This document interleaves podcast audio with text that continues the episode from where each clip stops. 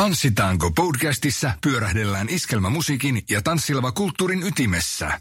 Kuuntele, mitä alan tunnetut ammattilaiset kertovat. Toimittajina Joonas Hepola ja Suvi Hiltunen. Joonas Hepola ja Suvi Hiltunen istuu siinä vastapäätä. Voiko sanoa, että pirteyden ja energisyyden multihuipentuma. Oho. Oliko hyvin sanottu? Oli oikein hyvin sanottu. Mä yritin keksiä jotakin nasevaa tähän alkuun, kun tuntuu, että aina kun aloittaa jotakin uutta, niin on semmoinen, tiedätkö, pikku jännitys, että m- miten tämä homma lähtee oikein käyntiin. Meidän podcast on tanssimusiikin, tanssikulttuurin asialla. Ajankohtaisia asioita ja mielenkiintoisia vieraita. Aihehan meillä on ihan mahtava. Siitä voidaan ammentaa ja monestakin näkökulmasta varmasti. Että, ja sitten kun sinäkin olet nyt nähnyt sitä maailmaa tosiaan niin kuin toimittajankin roolissa, mutta niin kuin kuluttajan roolissa. Mm. Niin... Seuraavaksi äänen pääsevä herrasmies, niin että hienoa, että saatiin just hänet mukaan. Hänellä on kokemusta suomalaisesta lavakulttuurista ja myöskin tanssipaikoista hyvin laajalti. Eli tervetuloa podcastiin Kyösti Mäki-Mattila. Tervetuloa. Kiitos, tulin ilolla. Mielenkiintoiset aiheet olette valinneet. Mä puhun näistä aiheista kyllä mielelläni. Nyt kiinnostaa tämä meidän tanssikulttuurin nykytila, mutta myös on ihan mukava jutella vähän historiastakin, että mitä kaikkea. Meillä on hyvin, hyvin ihana tanssikulttuuri, perinteikäs tanssikulttuuri ainutlaatuinen maailmassa, jota tullaan myös ihan kuvaamaan tuolta ulkomaita myöten, varsinkin meidän kesälava meininkeä, niin, niin se kiinnostaa myöskin maailmalla tämä meidän perinne. Kyösti, miten tanssilava kulttuuri näyttäytyy tällä hetkellä? Laaja kysymys. No on joo. No mä, jos mä omasta tekemisestä kerron sen verran, mä oon 14-vuotiaana aloittanut keikkailun sillä niin kuin ansainta mielessä, eli 29 vuotta sitten. Ja sinä aikana tämä on niin kuin, tämä musiikki, mitä tanssilla voi pääasiassa kuullaan ja mitä se esitetään, niin se on mainstreamista, eli semmoisesta tehosoitosta luiskahtanut tai luiskahtamassa semmoiseen marginaaliin. Ja se on varmaan se keskeisin muutos siinä, siinä kaikessa. Tanssilavoja aktiivisesti kiertävät artistit eivät ole niitä niin kuin päivän kuumimpia poppareita. Tanssi-iskelmä on jostain syystä semmoisessa alakategoriassa, mikä on monelle radiokanavalle historiaa – ja josta mä oon esimerkiksi Pookin kohdalla tosi iloinen, että Pookin soittolista kuulostaa semmoiselta, minkä mä ajattelisin olevan niin kuin aika lähellä semmoista, jos mä mietin radiota noin niin kuin media-alustana, että se on, mä ainakin itse koen, että se on semmoisen aikuisväestön media. Se alkaa olla vähän samaa sarjaa tietyllä tavalla niin kuin printtilehdet – niin kuin sanomalehdet tai suorat TV-lähetykset, niin mä ajattelen radiosta vähän samalla tavalla niin, että se on semmoisen aikuisen väestön mediakanava. Niin sen takia siinä on valtava ristiriita siinä, mitä mun korvat kuulee, kun mä autossa paljon istun vuositasolla ja, ja koitan löytää semmoisia radiokanavia, mitkä soittaisi aikuiseen makuun musiikkia. No tuossa nostit Pooki esille, joka tietenkin lämmittää allekirjoittanut, mutta nyt puhutaan kuitenkin paikalliskanavasta mm. ja sitten jos mietitään valtakunnan kanavia, niin... Niin, siitä tässä nimenomaan on kyse, että, että näiden tapaisia kanavia ei ole enää kovin monta, joissa, joissa pääsee tämä musa esille. Ja se, se, on, se ei voi olla vaikuttamat siihen, että levyyhtiöt ei ole kiinnostuneita – julkaisemaan tällaista musaa. Eli mulla on esimerkiksi itselläni tällä hetkellä se tilanne, että ollaan eri linjoilla ison monikansallisen levyyhtiön kanssa siitä, että mitä mun kannattaisi seuraavaksi tehdä. Mitä sanoo levyyhtiö? Mikä on Kösti Levyyhtiön näkemys on, että mun kuuluisi tehdä semmoista pop-iskelmää. Ja tähdätä kesäfestareille – ja mä en tunnista sitä maailmaa omakseni. Et mä rakastan tanssilavoja ja konserttisaleja ja haluan esittää ja levyttää sitä musiikkia.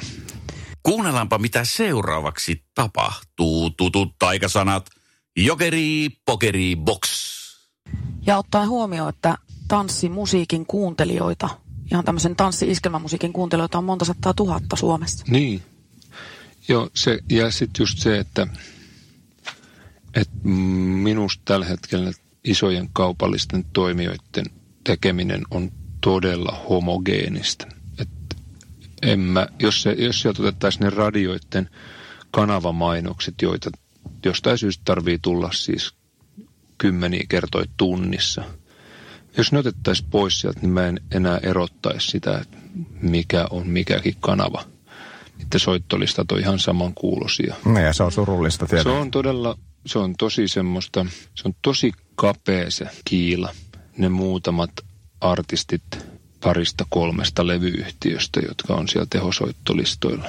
Enkä voi olla ajattelematta, että siinä on taustalla kaupallinen yhteistyö. Joo, se on jännä, jos miettii ennen, voiko nyt sanoa sitten, että ennen vanhaa, kun radiota mm. taajuutta väännettiin, niin osuu johonkin. Ei mitään hajua, että millä taajuudella tämä nyt on, mutta ei oikeastaan kovin montaakaan sekuntia välttämättä tarvinnut kuunnella, niin ahaa, tämä on pakko olla Kyllä. se. Mä muistan ihan hyvin esimerkiksi omasta nuoruudesta sen, että mä olin just päässyt armeijasta ja eräs iso kaupallinen kanava lanseerattiin silloin ja se soi siellä työpaikan keskusradiossa. Niin niillä oli ihan tunnistettava se oma juttu, että se toimittajien tapa juontaa niitä lähetyksiä ja, ja keskustella asioista ja sitten vielä musa oli hyvin semmoista niin kuin ilmeistä, niin semmoinen on hävinnyt ihan täysin. Ja se on minusta tosi harmi, että tanssiiskelmä kuuluu todella harvan kanavan soittorepertuaariin. Tanssitanko. Toimittajina Joonas Hepola ja Suvi Hiltunen. Mä oon tähän merkannut itselle tämmöisen yhden sanaparin, jonka poimi jostakin aikaisemmasta haastattelusta lavatanssikulttuuri ja sitten tanssilavakulttuuri. Hienoa, että sä oot löytänyt tämän. Ja, ja niin kuin tämä eroavaisuus no. tässä, että itse kun mietin, kattelin sanoja, että mm. mikä on ero, mutta mm. ero on. Ne on täysin kaksi eri asiaa. Eli jos puhutaan vaikka lavatansseista, niin mä voin heti sanoa syvällä rinta että näin hienosti kuin tällä hetkellä ta- tanssilavoilla tanssitaan, niin ei ole tanssittu koskaan. Ei, ei missään vaiheessa Suomen historiassa, eikä universumissa. Tämä, tämä miltä tuo tanssilavoilla se tanssi näyttää, niin se on kerta kaikkiaan kuvauksellista. Mm. Hurahtaneita, niitä, jotka on kerta kaikkiaan tanssilava elämän ja musan viemiä, niin niitä on aika paljon ja ne on todella aktiivista.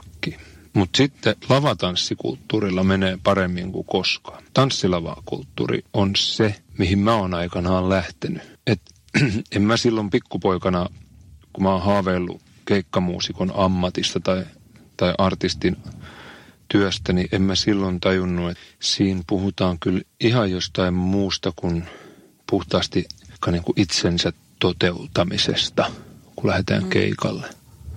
Siinä on mun mielestä esimerkiksi popin ja iskelmän suurin ero. Pop-artisti lähtee toteuttamaan itseään artistina ja ihmisenä. Ja sillä on joku tietty taiteellinen ambitio, minkä se haluaa esittää ja julistaa. Mutta jos tanssimuusikko lähtee keikalle, niin siltä pitää olla aika paljon tietotaitoa siitä, että mitä sen kannattaa tehdä, jos se haluaa tehdä toisenkin keikan. Mä en mä tiedä, onko tämä kysymys sitten vaikka teille molemmille Suvi, Suvi ja Kyöstille kanssa, että pidetäänkö tanssimusiikkia jotenkin, iskelmämusiikkia jotenkin sillä nolona vai mikä siinä sitten on se, että, että sinne iskelmämusiikin keikoille tansseihin ei lähetä, vaan se ajatusmalli on, sanotaanko nyt sitten vaikka nuoremmilla kuin 30-vuotiailla keskimäärin, että näkemättä tai kokematta, niin ei ole mun juttu. Se on jotenkin nolo tai Joo. jotakin mutta mun mielestä vastaus on just osittain tuossa mun esittämässä teoriassa.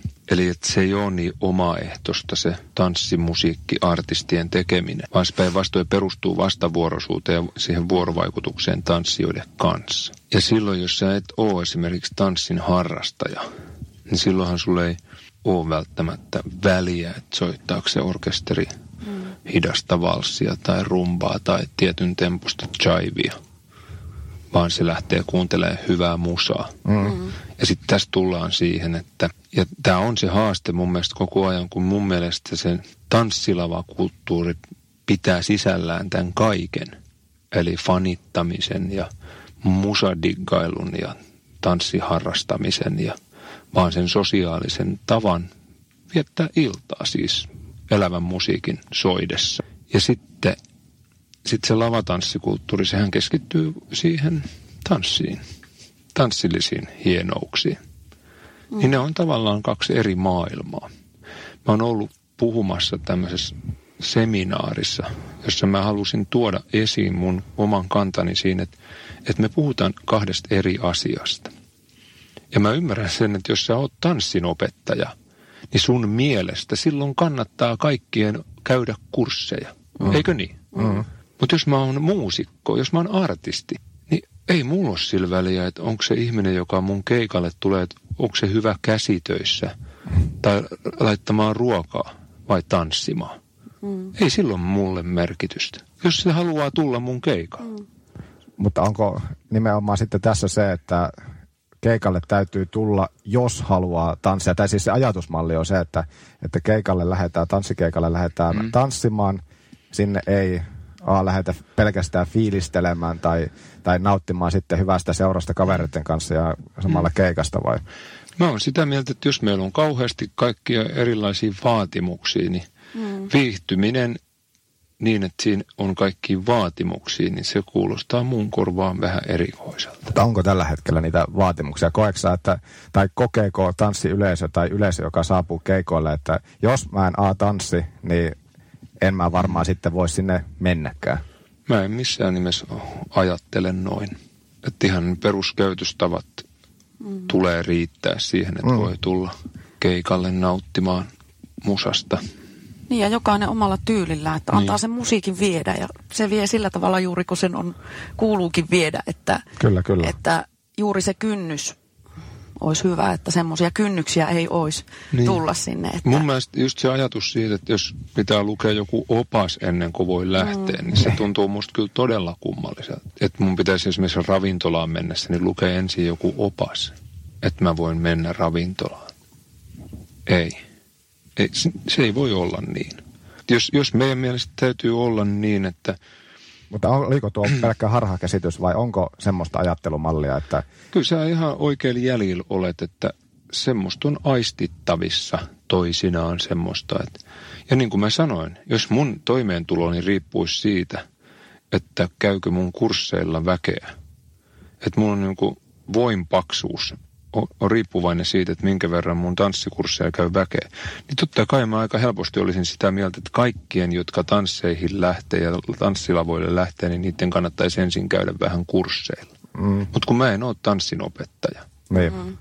niin, niin se ei vaikuta mun vinkkelistä niin kuin siltä kaikkein tärkeimmältä asialta. Mm te halusitte suoraa puhetta, niin täältä sitten pesee. Ja se on hienoa, siksi sä istut mm. siinä.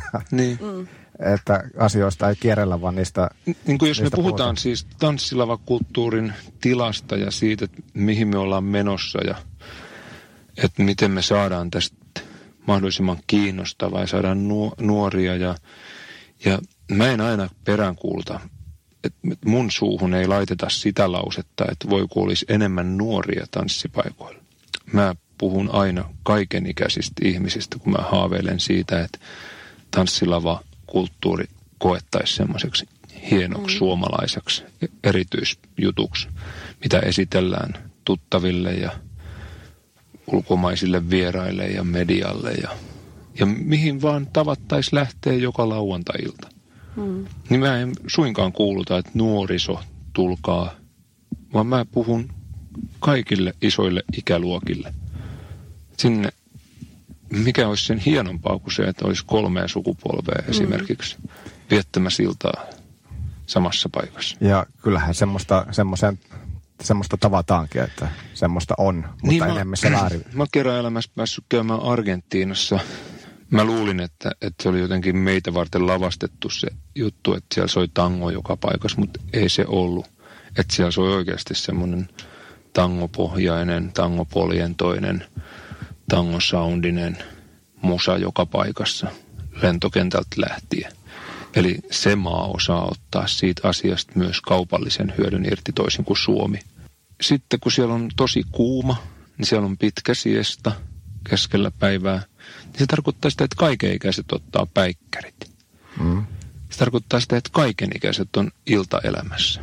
Eli siellä on se tilanne, että siellä kolme sukupolvea, neljä sukupolvea on yhdessä mm. iltaa istumassa ja kuulemassa sitä musaa.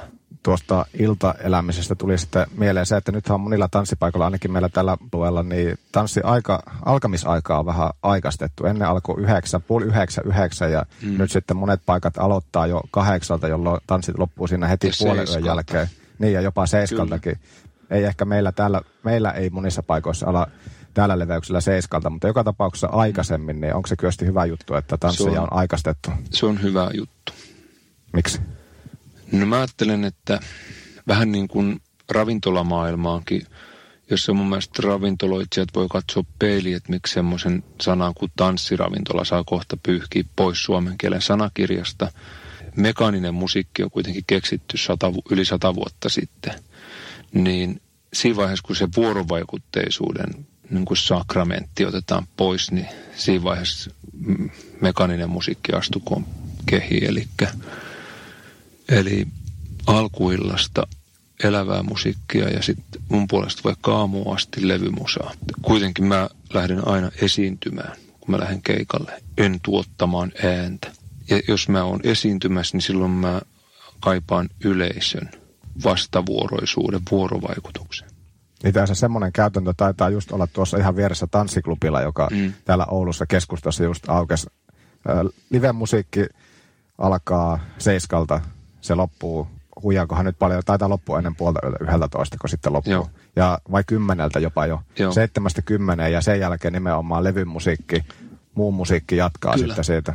Mua on paljon hämännyt tässä vuosien saatossa se, että me, mekin nykyään varjokuvan kanssa esiinnytään kolme kertaa 45 minuuttia. Mä oon rehellisesti sitä mieltä, että suurtanssiaiset on tietysti suurtanssiaisia, mutta tuommoiseen perustanssiiltaan niin semmoinen kolme, kolme neljä tuntia, niin se, se on mun mielestä ihan riittävästi. Et mä en keksi mitään aktia mun mielikuvituksellani, minkä tarvitsisi kestää kauemmin, jotta se olisi nautintona maksimaalinen. Eihän kirjakaan ole sitä parempi, mitä paksumpi se on, tai leffa ole sitä parempi, mm. mitä pidempi se on. Niin miksi tanssillan pitäisi kestää 5-6 tuntia? Mä en kerta kaikkiaan keksi sitä.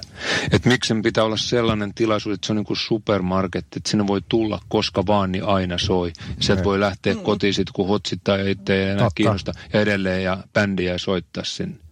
Miksi se niin on? Ei, ei, ei, ei. Mm. Vaan meidän tulisi itse osata arvostaa sitä omaa tekemistä. Ja se, se nostaisi kaiken sen tekemisen profiiliin. Se tekisi siitä sisällöstä laadukkaampaa, kun sä et ajattelisi niin, että huh, nyt pitää kuusi tuntia puskea tässä. Tai viisi kertaa 45 minuuttia pitkillä tauoilla, että ravintola, ravintola saa mahdollisimman paljon myyntiaikaa. Niin. Se ei voi määrittää sitä musiikin tekemisen sisältöä. Niin sen pitäisi edes tässä kohtaa saada olla tekijälähtöistä. Niin, että semmoinen kolmisen tunti on aika kiva. Siinä vielä säilyy semmoinen mm. jännite ja esitys tulisiko jopa lähettyä sitten keikkoille tansseihin enemmän, jos sen tietäisi, että, että tämä nyt vie, vie niin. illasta sen kolme tuntia. Niin mä ajattelen, että se esitys on kiinnostavampi. Mm. Siinä on latausta enemmän kuin se ei ole semmoinen ihan kiva koko mm. illan seinätapetti.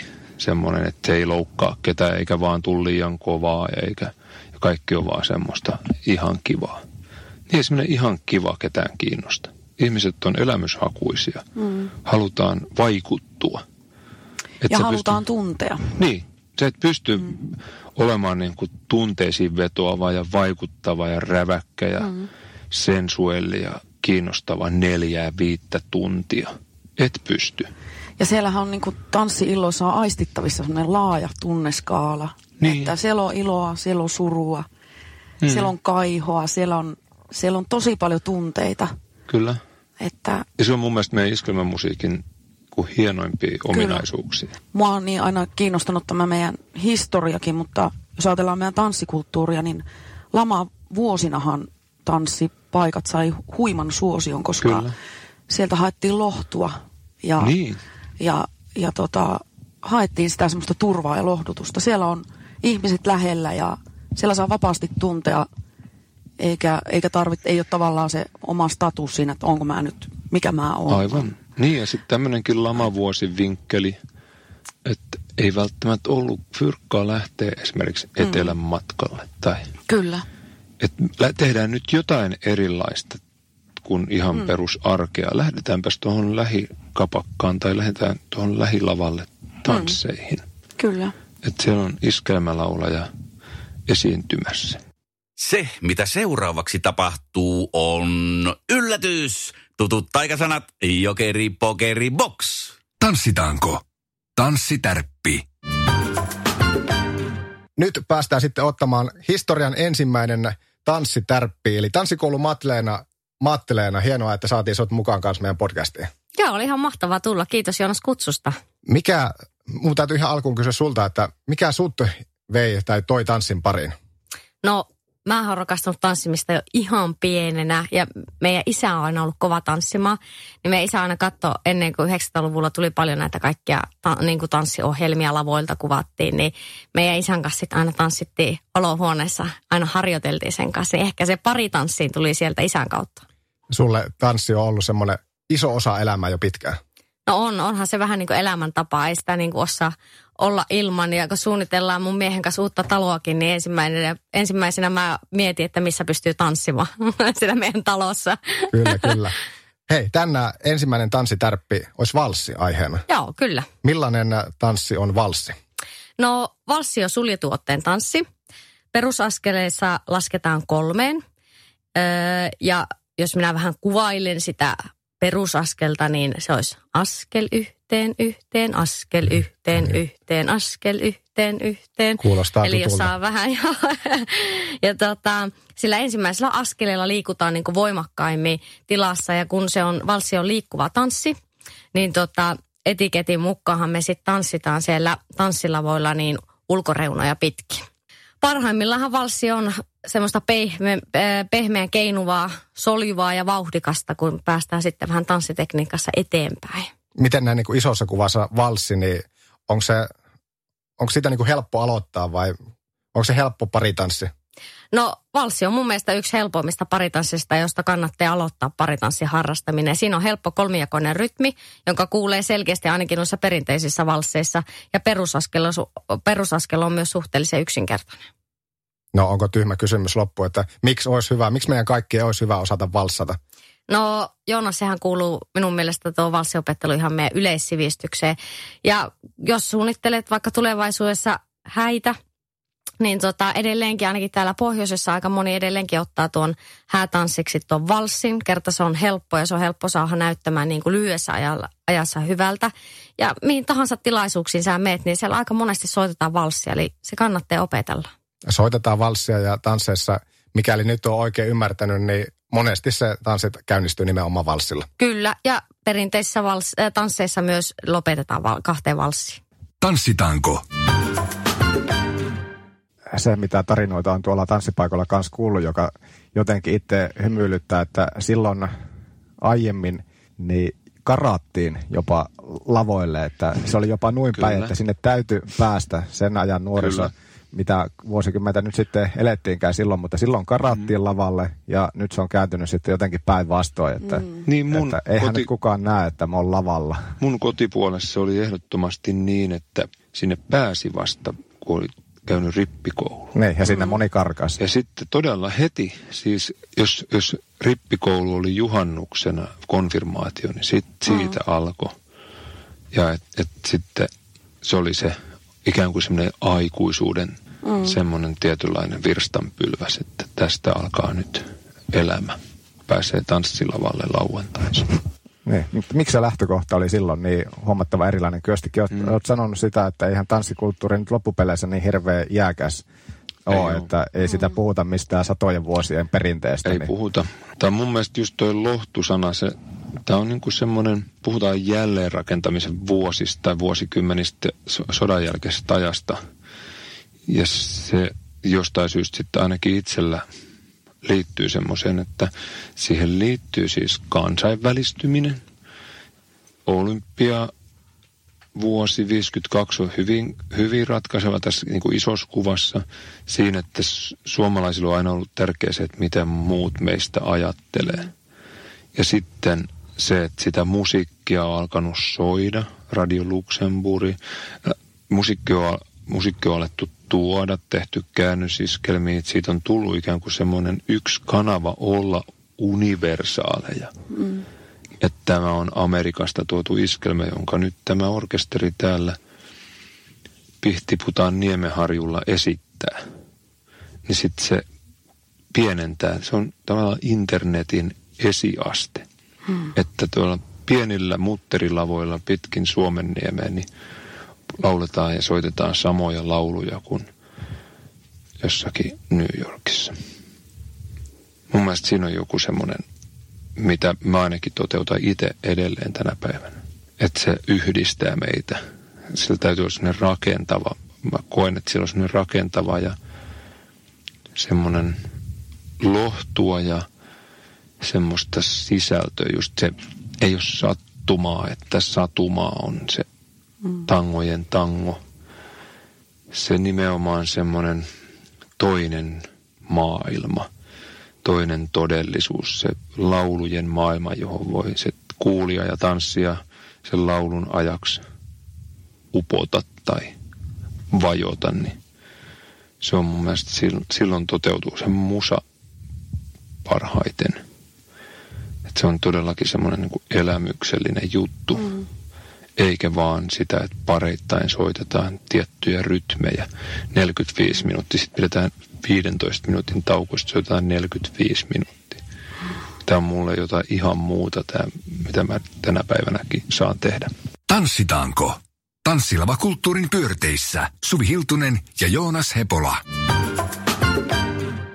Mä ajattelen ihan samalla tavalla. Mä ajattelen niin, että, että on lupa tuntea ja, ja niin kuin juurikin se, että kun se musiikki vie mennessään, niin kyllä mä katson yhtä ihastuneesti tanssia, joka ei välttämättä ehkä niin rytmilleenkään mene. Mä näen, että silloin silmät kiinni se nauttii ja silloin on hyvä olla.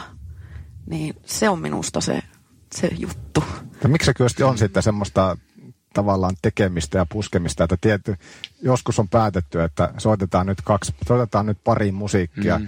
tai niin kuin kappaleita pareina ja mm. se alkaa tästä ja kolmen vartin päästä se loppuu ja sitten mm. pidetään vartin taukoja. Se on ollut joskus niin ja siihen törmää joka jutussa, että näin ei ole aina tehty. Niin se on musta kaikista perusteluista huonoin.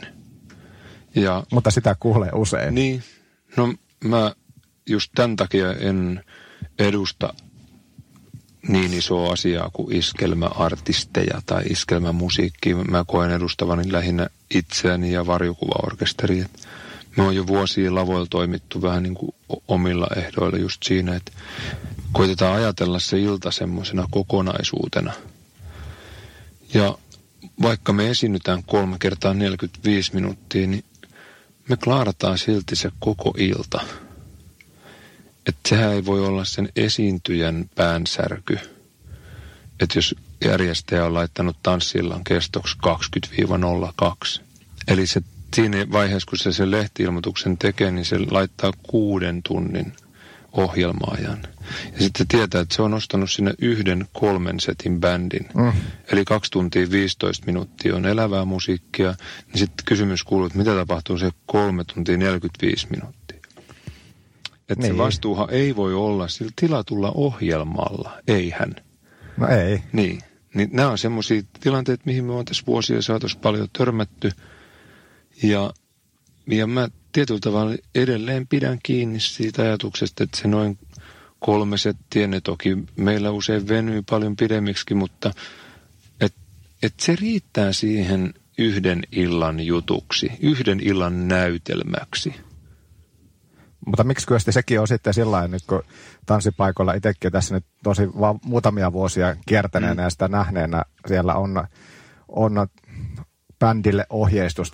Tämä on niinku se, tällä mennään. Te Joo. aloitatte tuollon ja te tuutte, siellä on oikeastaan niinku saneltuna melkein, että, että Joo. ensimmäisessä soitatte sitä, tuossa soitatte Juu. tuota ja sitten jatkatte tuolla ja, ja teidän täytyy tehdä nimenomaan, Mä- teillä on tätä, tätä ja tätä. Mä haluan ajatella, että noi ohjeet on niitä varten, joille ei ole omaa luovuutta tai omaa ideaa. Mutta ei se tai ihan kä- käytännössä olla, että sanomista tulee, jos niistä menee poikkeamaan. Ja no, sitten jos miettii, että Musta saa aina juttukaverin kyllä, jos noista aiheista ruvetaan juttelemaan. no varmasti saa, mutta mä mietin nyt sitä, että kun sinne tulee joku uusi artisti, joku uusi bändi, Aivan. niin kuka uusi bändi uskaltaa sitten sitä auktoriteettia rikkoa, Niin. koska se ei tuu, se käy siellä sitten kahdesti Mutta kyllä mä oon tässä, niin, ensimmäisen ja viimeisen kerran. kyllä, mutta mä oon tässäkin sitä vähän niin kuin järpää, että kyllä se on myös meidän artistien tehtävä. Mm. Että mä puhun usein perinteiden vaalimisesta ja mä käytän siinä sitä muotoilemaani slogania, että, että perinteitä ylläpidetään parhaiten niin, että niitä hienovaraisesti uudistetaan. Ja mä väitän, että tässä on yksi tanssilavakulttuurin semmoinen ihan keskeinen juttu. Milloin niitä on uudistettu ja milloin niitä Niitä uudistetaan? kannattaa jokaisen tekijän sekä tanssien järjestäjän että tanssilavoja kiertäviä artistien itse uudistaa omissa illoissaan. Hienovaraisesti Onko se mahdollista? on. Se on mahdollista ja se on suorastaan kannattavaa. lähinnä mietin sitä, että toki sitten niin kuin varjokuvalla ja teillä niin on nimeä. Te tiedätte, kaikki tietää, että te mihin, mihin te menette, niin porukkaa on, mutta entä sitten semmoinen, joka ei tavallaan ole saanut sitä statusta vielä, että Mutta ajattele, jos se on vaikka, sovitaan, että se on Peter Ass and the Pefflets, se orkesteri. onkohan se perustettu jo? Siis- Jos ei ole. nimi. Niin. Joo, jatka. Niin. Pertti Pylly ja Pefletit. Niin sovitaan, että ne tekee jollain tietyllä omalla tavalla sen illan. Jos, Onko- jos onko ne on, hei, mieti, jos ne on hyviä. Jos ne on hyviä, tyylikkäitä, Mm. mm. kiinnostavia, niiden ohjelmisto on upea ja tanssittava, ne soundaa hyvältä, ne näyttää hyvältä, ne tekee sen omalla tavalla.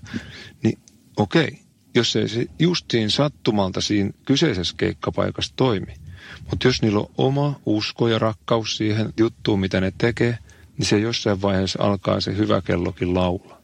Joo, mutta jos sinä joutuu heti alkuun lyömään raksit päälle, että ei, mennä, ei ole enää menossa tänne, ei tänne, ei tänne, niin Mutta yleisö se on, joka loppupeleissä määrää.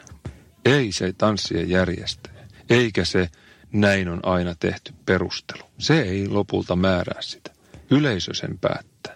onko, yhteistyö, Jokainen y- yksittäinen ihminen, jokainen sielu tekee se oman valinnan. onko yhteistyö tanssijärjestäjien kanssa, onko se keskimäärin helppoa? No, mä, niin tämähän on hassu, hassu tilanne, että mä kun kuulun niin sanotusti niihin, joilla menee hyvin, niin mähän on siis ihmisenä ihan mielettömän mukava ja hyvä tyyppi. Mutta saatellaan auto-ovelle ja tullaan auto-ovelta melkein hakemaan. Eks niin? Mähän on niin kauan mukava jätkä, kun ovi käy. Mähän on tosi hyvä tyyppi siihen asti, kun väkeä on salissa. Mm. Sitten mä oon jotenkin hankala ja vaikea ja ohjelmisto vähän kummallinen. Soitiko te vähän lujaa ja oliko te vähän savu ja kirkkaat valot? Niin, Ja kuin orkesterikin nyt on noin pukeutunut. niin. Sitten kun on salissa vähän liian tyhjää. Sitten kyllä keksitään syitä ja sitten mä oonkin jotenkin vähän ankea No tässä tullaankin taas siihen tilanteeseen, että jos sitä nimeä ei vielä ole mm. ja ei ole sitä, järjestäjä ei voi tietää, että Tähän kuin yksi viisaus. Kärsivällisyys. onko sitä. Se ei ole nykynuorison ihan vahvimpia ominaisuuksia, mutta mä suosittelen sitä. niin, mutta nyt järjestäjien kannalta, on, onko sitä? Tämä Niin. sun oma ajatus. Mun siitä? ajatus on siihen, että esimerkiksi mulla on kaikkien Suomen keskeisten tanssijärjestäjien numerot tuossa pöydällä, tuossa pienessä mustassa laatikossa. Ja mä vastaan, kun ne soittaa ja suuri osa niistä vastaa, kun mä soitan, soitan niille. Eli kyllä tämä ehdottomasti on yhteistyötä ja vuorovaikutusta myös mm. siihen suuntaan. Tämän täytyy olla, tämän kannattaa olla. Niin kyllä mä sanoin, että, että, että nimenomaan artistien, uusien artistien ja alalle haluavin, niin kärsivällisyys, usko omaan tekemiseen, mm.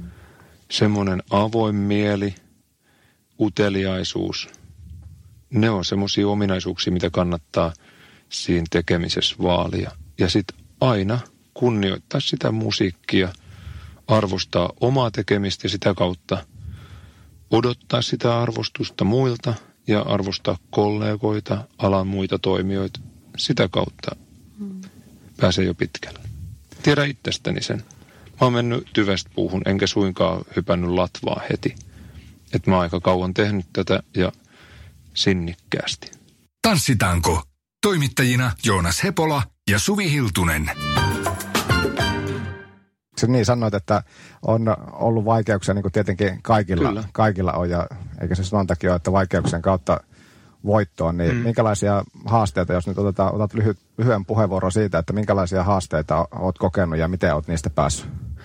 No, no kyllä ihan viimeaikaiset haasteet on esimerkiksi siinä, että jos, kun tätä ei jostain syystä saa soimaan niin kuin valtamedian tätä musiikkia, ja sitä kautta mulla menee se ajatus niin, että se uuden yleisön houkutteleminen tanssipaikoilla täytyy tapahtua siis muita kanavia kautta.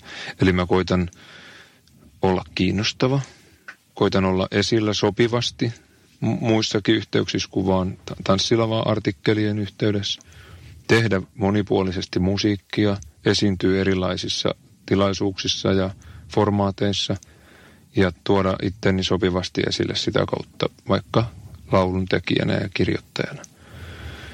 Ne on ne, ne isot haasteet, mutta sitten tämmöiset arkipäiväisemmät haasteet on siinä, että Suomi on niin pieni maa ja tanssijoiden reviiri on niin iso. Tanssipaikkoja alkaa olla niin vähän ja ne on semmoisia niin kuin kokoontumispaikkoja, sanotaan vaikka 204 kilometrin alueelta. Niin jos sä haluat täystyöllisyyden tässä hommassa, jotta pystyy esimerkiksi, me liikutaan seitsemästä. Meitä on seitsemän hengen työryhmä. Jos me seitsemän ukon ryhmällä koitetaan elää tällä, niin johtuen tästä tanssipaikkojen isoista reviireistä, niin on lähes mahdoton tehdä tyylikästä keikkakalenteri. Eli että kävisi tasaisesti eri puolilla Suomea. Ja tasaisuus tarkoittaa tässä kohtaa sitä, että vähän niin kuin väestö suhteutettuna niin pyörii eri puolilla Suomea sopivasti niin, että olisi se vähän toista kymmentä merkkiä kuukaudessa, jotta sillä elää. Niin se on todella haasteellista. No sekö se suurin piirtein on parikymmentä merkkiä kuukauteen, niin silloin... 15 merkkiä kuussa riittää. Mutta sekin tarkoittaa siis, että keikka joka toinen päivä. Mutta se, se on todella, kesällä se on helppo toteuttaa. Helppo ja helppo, mutta kesällä se on mahdollista. Talvikautena siihen tarvitaan kyllä sitten jo tuuria ja tosi hyvät yhteistyökumppanit. Ja esimerkiksi meillä on se mukavaa, että, että molemmat isot laivayhtiöt tykkää meistä, niin se on merkittävä asia vuositasolla. Mutta et, et, ne on niitä isoja haasteita, jos sä haluat pysyä kiinnostavana, niin sä et voi pyöriä samoilla kulmilla koko ajan. Ja sitten kun se tanssiväki on vaativaa, niin ikään kuin se ohjelmistoa pitäisi koko ajan uusia, jotta, jotta sun esityksessä on aina jotain kiinnostavaa. Se on, se on semmoisia haasteita, joiden kanssa mä painin Joo, ei ole, päivittäin. Ei ole helppoja rasteja, mutta ei miksi ole. helppoja tarvitsisi olla? niin, mä oon samaa mieltä. Mm. Ja sitten mun mielestä meidän keskeinen haaste on myös siinä, että, että jostain syystä tanssipaikkojen pääsylipuhinta on, on, on jumiutunut sinne ykkösellä alkavaksi summaksi. Että tämähän on asia, mihin ei ikinä artistit ota kantaa, mutta kyllä mä haluan sanoa siitä niin, että – että no, jos vaikka verrataan jääkiekkootteluun, mm, mä käyn silloin tällöin katsomassa Tepsin peli. Ja mun mielestä on kiva katsoa se, mä tykkään katsoa ylhäältä. Turussa on kaunis iso halli. Paljon tilaa katsomassa, no, se ei liity tähän. Se ei liity tähän, mutta nykyään on yläkatsomot auki, vaikka ei tarttis. Niin se on mun mielestä silti jotain 30 aikuiselta se lippu. Ja se kestää siis pari tuntia se matsi. Niin. Mutta niin, verrattuna siitä, vaikka siihen. Mutta siitäkin lätkästä tietää, että nostappa vähän, niin sanomista tulee. Niin, mutta mä vertaan siihen, että jos, jos sit viiden tunnin tanssiilta ei saa kuitenkaan maksaa kuin 15 euroa, niin ne. siellä saattaa olla kaksi, mm. kaksi bändiä. Kaksi bändiä, niin just näin. Että elä- elävää esitystä koko illan. Mm. Mistä johtuu? Niin eihän, eihän vielä tuosta eurolla, jos nyt aika montakin tulisi mieleen eri juttuja, että mitä kaikkea pystyy tekemään vielä tuosta eurolla mm. per naama. Öö, no, täältä Oulusta löytyy vaikka muutama keilahalli, ei viikonloppuna vielä toista eurolla ei pääse keilaamaan. Mm. Vielä toista eurolla loppupelleissä ei tee paljon mitään. Ei. Monille tanssipaikoillekin parkkipaikkakin on ilmanen. Joo. Niin siihenkin mennään. Meet johonkin, niin se on viisi euroa johon. Turkuhallis on mun mielestä kuusi euroa parkki. Ne, se on puolet siitä tanssilipuhinnasta. Mm. Kyllä. Mikä olisi sopiva hinta? No parikymppiä nyt ihan perusilloista voisi olla semmoinen sopiva. Tai sopiva ja sopiva. Mutta mä ajattelen sen niin, että, että se ei voi mennä vaan siihen pakolliseen kulujen peittämiseen, vaan sen pitäisi olla myös sillä tanssijärjestäjällä jonkunmoinen bisnes. Mm. Koska jos se on vaan se, että sillä saa just kulut peittoon, niin se aika pian rupeaa esimerkiksi näkymään siellä nurkissa. Eli kyllähän me, tuossa kun kierretään, niin me nähdään tasan tarkkaan se, että missä syksyisin laitetaan luukut ikkunoihin ja keväällä ne otetaan pois. Ja mitkä on niitä paikkoja, missä on kaikki paikat tip-top. Ja, koska tämä liittyy sitten siihen isoon kuvaan, että tanssiillat ja tanssilavat, jotta ne olisi semmoisia paikkoja, mihin ihmiset tulee viettää iltaa ja viihtymään, niin ne, niiden pitää olla viihtyisiä. Siellä Onko? pitää olla katon alustila, missä istuskella ja rupatella muutakin kuin se tanssisali. Onko paikat tarpeeksi viihtyisiä nykyään? Onko siellä kaikki? Onko niissä puut, lähtökohtaisesti puutteita? Niin. Tai mitkä ne puutteet, suurimmat puutteet on? Mulle tuli kerran semmoinen kysely sähköposti, että mitä palveluja haluaisit tanssipaikoille, tanssilavuille. Mm. niin. Mitä palveluja? Mitä sä haluaisit? No siis meikkaus, hiustenlaitto. Ei. tota, niin, se on hyvä kysymys. Mitä muita palveluja me sinne nyt tarvitaan, kun siellä on kanttiinit, jotka myy juotavia ja syötäviä ja sitten siellä on tanssit ja orkesterit ja artistit. Et kyllä mä jäin miettimään oikeasti, mitä palveluja mä nyt sinne sitten enää tarvisin. Mm. Että, mutta näihin mennään tämmöisiin, että et tavallaan siitä talkoo työstä enemmän mennään tänne bisnekseen ja sitten mm. lähdetään miettimään, että monet mutterilavat on muuttunut tämmöisiksi huvikeskuksiksi, että et, niinku, et se on sitä bisnestä. Niin kyllähän sitten, jos se vähäinen tuotto tavallaan kompensoidaan niihin kuluihin, niin, Mm. niin kyllä niin kuin ihan samaa tässä jäin miettimään, että miksi ei sitä lipun hintaa voisi sitten nostaakin, että, Mm. mm. että sillä on menty aika pitkään sillä semmoisella standardilippuhinnalla. Ja jossakin ne on jopa vieläkin halvemmat kuin 15. Mm. Kyllä. Pitää 12. Joo. Mm. Niin mä ajattelen just sitä, että jos me halutaan, että tämä toiminta jatkuu, niin siinä pitää olla silloin Mm, jäädä sille järjestäjällekin. kyllä. Jos mä mietin sitä niin kuin, että me kilpaillaan muiden vapaa-ajan ohjelmien kanssa, niin niiden kannattaa olla viihtyisiä. Ihmisten vaatimustaso on noussut. Että eihän bänditkään enää megafonien kanssa esiinny. Että siellä on äänentoistolaitteet, on tätä päivää. Mm. Niin Se on jo, joskus jopa vähän semmoinen irtonainen asia se, että se bändi tuo sen niin kuin nykyaikaisen kaluston sinne, äänen ja valon. Ja sitten se kehys on semmoinen harvalautainen Totta. liiteri. Ja se on iso panostus se pelkästään Niin. kaikki tekniikka, mitä sinne tuo. Sitä me koitetaan just laskea mun bändin kanssa, että, että miten se toiminta, se jotenkin olisi sellaista, että voisi ajatella vaikka kuten kuka tahansa ammattilainen, että työkaluja voi laskea jotain poistoikää tai muita asioita, niin kyllä sen kaiken toiminnan pitäisi olla semmoista, jos puhutaan ammattilaisuudesta. M- Mitä meillä tässä nyt käytännössä sitten viiva alle onkaan jäänyt, jos mietitään, niin tanssit lyhyemmiksi, lipuhinta ylemmäs, nämä nyt jälkimmäisenä jäi mm. mieleen, mutta, mm. mutta konkreettisena muutoksena No mä kärsivällisyyttä tuleville tai uusille bändeille. Niin mä ajattelen nimenomaan, että kyllä se, jos jostain semmoisesta lähtee, että sen, sen pitää olla siis jollain tavalla kiinnostavaa se, mitä siellä tapahtuu. Et meidän pitää hyväksyä se, että ihmisten vaatimustaso on noussut myös sen sisällön suhteen, mutta myös sen kehyksen suhteen, sen, niiden puitteiden suhteen. Et me ei voida verota siihen, että no meillä on tämmöinen nostalginen paikka nyt täällä, että tuolla on ulkohuoneet tuolla tontin perällä. Et sen, se nostalgiakortti on tietyllä tavalla käytetty. Tanssitanko. Toimittajina Joonas Hepola ja Suvi Hiltunen. Kyösti Mäkimattila. Jutellaan tähän loppuun sitten vielä ainakin Smorkista. Avaa vähän tätä Smork-juttua. Smork on SM-orkesterikilpailu, jota aikanaan järjestettiin Yllässoikoon ryn toimesta Yllässoikoon kesätapahtumassa. Sitten kun siellä ikään kuin voimat ehtyivät, niin se kilpailu vaan lakkas olemasta ja Yllässoikoon jäi olemaan tapahtumana. Kevyen musiikin kesätapahtuma heinäkuussa Äkäslompolossa. Mä otin yhteyttä sinne yhdistykseen, että mä olisin kiinnostunut sen kilpailun oikeuksista.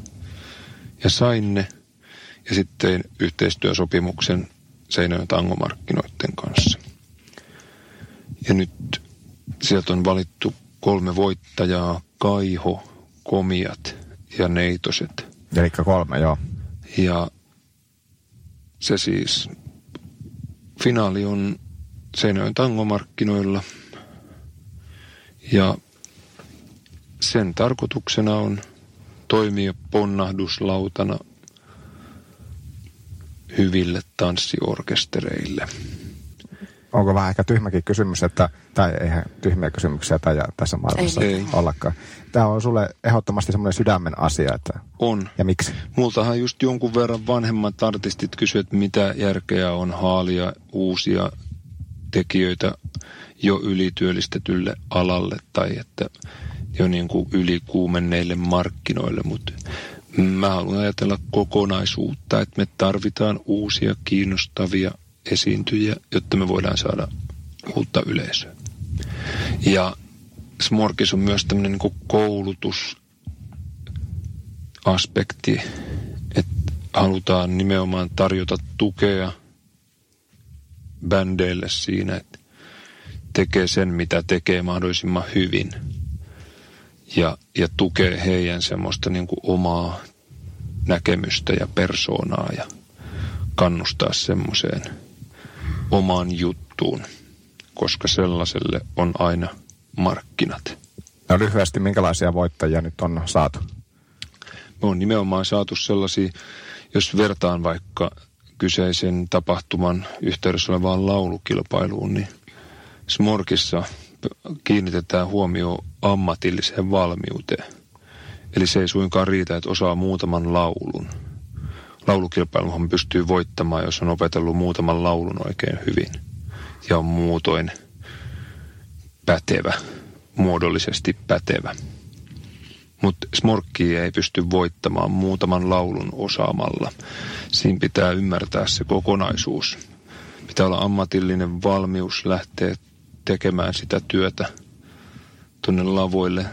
Siellä on vaatimustaso niin korkea, että sinne ei ikään kuin lähdetä opettelemaan. Et siihen, siihen ei enää tänä päivänä ihmisillä pinna riitä. Niin kuin yleisöllä ei riitä. Mm. Oliko tästä tavallaan rivien välistä luettavissa, että välttämättä tango-tittelit, niin, että niitä niin paljon arvostaisi vai? Mm, no en tarkoittanut sitä, vaan tarkoitin sitä, että mä itse näen Smorkin voittamisen paljon isomman työn takana. Siinä täytyy olla ensinnäkin se ryhmä. Kaikilla täytyy olla palava halu siihen. Ja se ei ole mitenkään itsestäänselvä asia. Kyllä, kyllä. Ja sitten sen lisäksi, niin no, se voidaan, se voidaan tässä nyt mielenkiinnolla seurata, että se, että sä solistina lunastat paikkas tänä päivänä, niin – se on aikamoinen temppu. Mutta se, että jos sulla on tosi hyvä bändi, niin sä saatat pystyä siihen. Niin kuin ihan vaan sillä, että sulla on palava halu siihen ja ja valmiudet. Et mä näen tällä hetkellä niin, että, että Smork haastaa kohta kiinnostavuudessaan tuon laulukilpailun. Ja toivon, että me saadaan entistä parempi medianäkyvyys, koska sehän on se juttu, millä sitä edelleen bändeille myydään. Saada näkyvyyttä ja sitä kautta ostajat kiinnostumaan ja sitä kautta yleisö kiinnostumaan.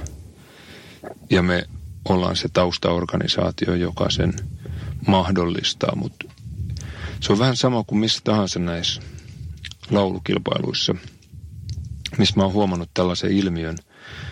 En nyt sano Voice of Finlandia tässä ääneen, mutta siis tämän tapaisia formaatteja, kun olen seurannut, niin siinä saattaa käydä niin, että sillä kilpailijalla tulee semmoinen harhakuva, että tämä koko mylly on mua varten. Mm. Mutta kun se tuotantokausi päättyy, niin se päättyy.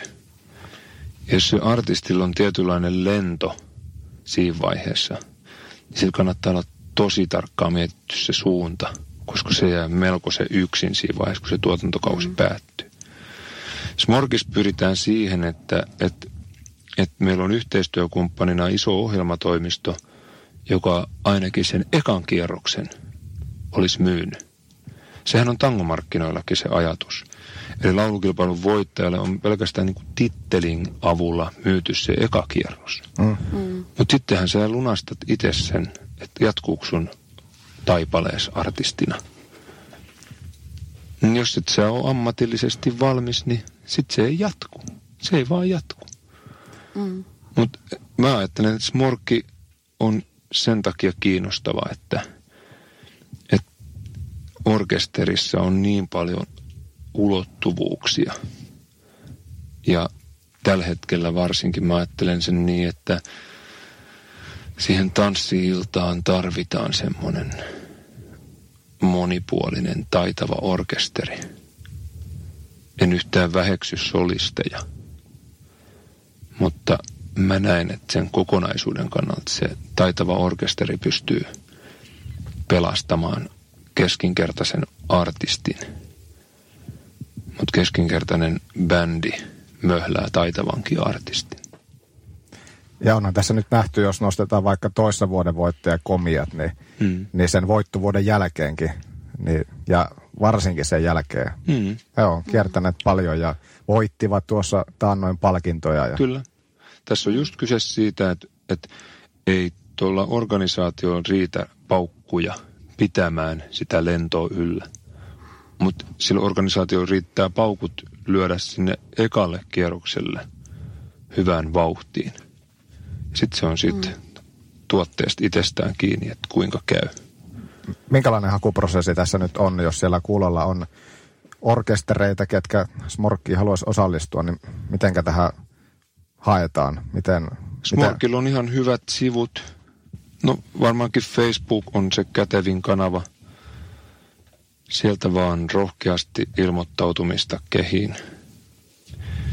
Meillä on kilpailu itse juoksutus vielä viimeistelyvaiheessa, mutta tarkoitus on niin, että, että ne, jotka Seinäjoelle pääsee, niin ne on kaikki siellä useamman illan, useamman päivän sen ison festivaaliyleisön nähtävillä erilaisissa soittotilanteissa – ei ole pelkästään mun mielestä se, että pääsee Seinäjoelle sinne finaaliin on jo tosi kova mm. juttu ja media-arvoltaan iso, vaikka ei voittaiskaan.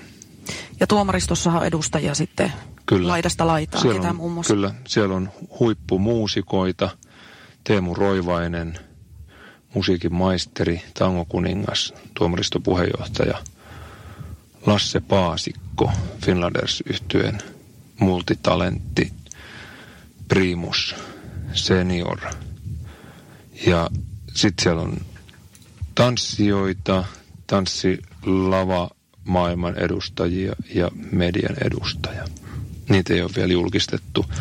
Ja mistä mä todella onnellinen ja iloinen, niin Kullervo Linnasäätiö, Smorkin pitkäaikainen yhteistyökumppani on myös edustettuna – Kullervo Linnasäätiö tulee fuusioitumaan Jori Malmsteen säätiön kanssa, eli niistä tulee vielä isompi toimija Mutta Kullervolinna-säätiön palkinto tulee olemaan yksi Smorkin palkinnoista. Eli historia Se on hieno juttu. aspekti pysyy mukana. Joo. Mahtavaa. Aika menee hirveän nopeasti. Mm. Niin se menee. Mutta nyt siis kaikki orkesterit, jotka siellä yhtään empii, niin Kyllä. nyt ilmoittautumista kehiin. Niin mä ajattelen sen niin, että siinä ei mitään häviä. Niin, Siinä on kyllä. vaan voit, voitettavaa.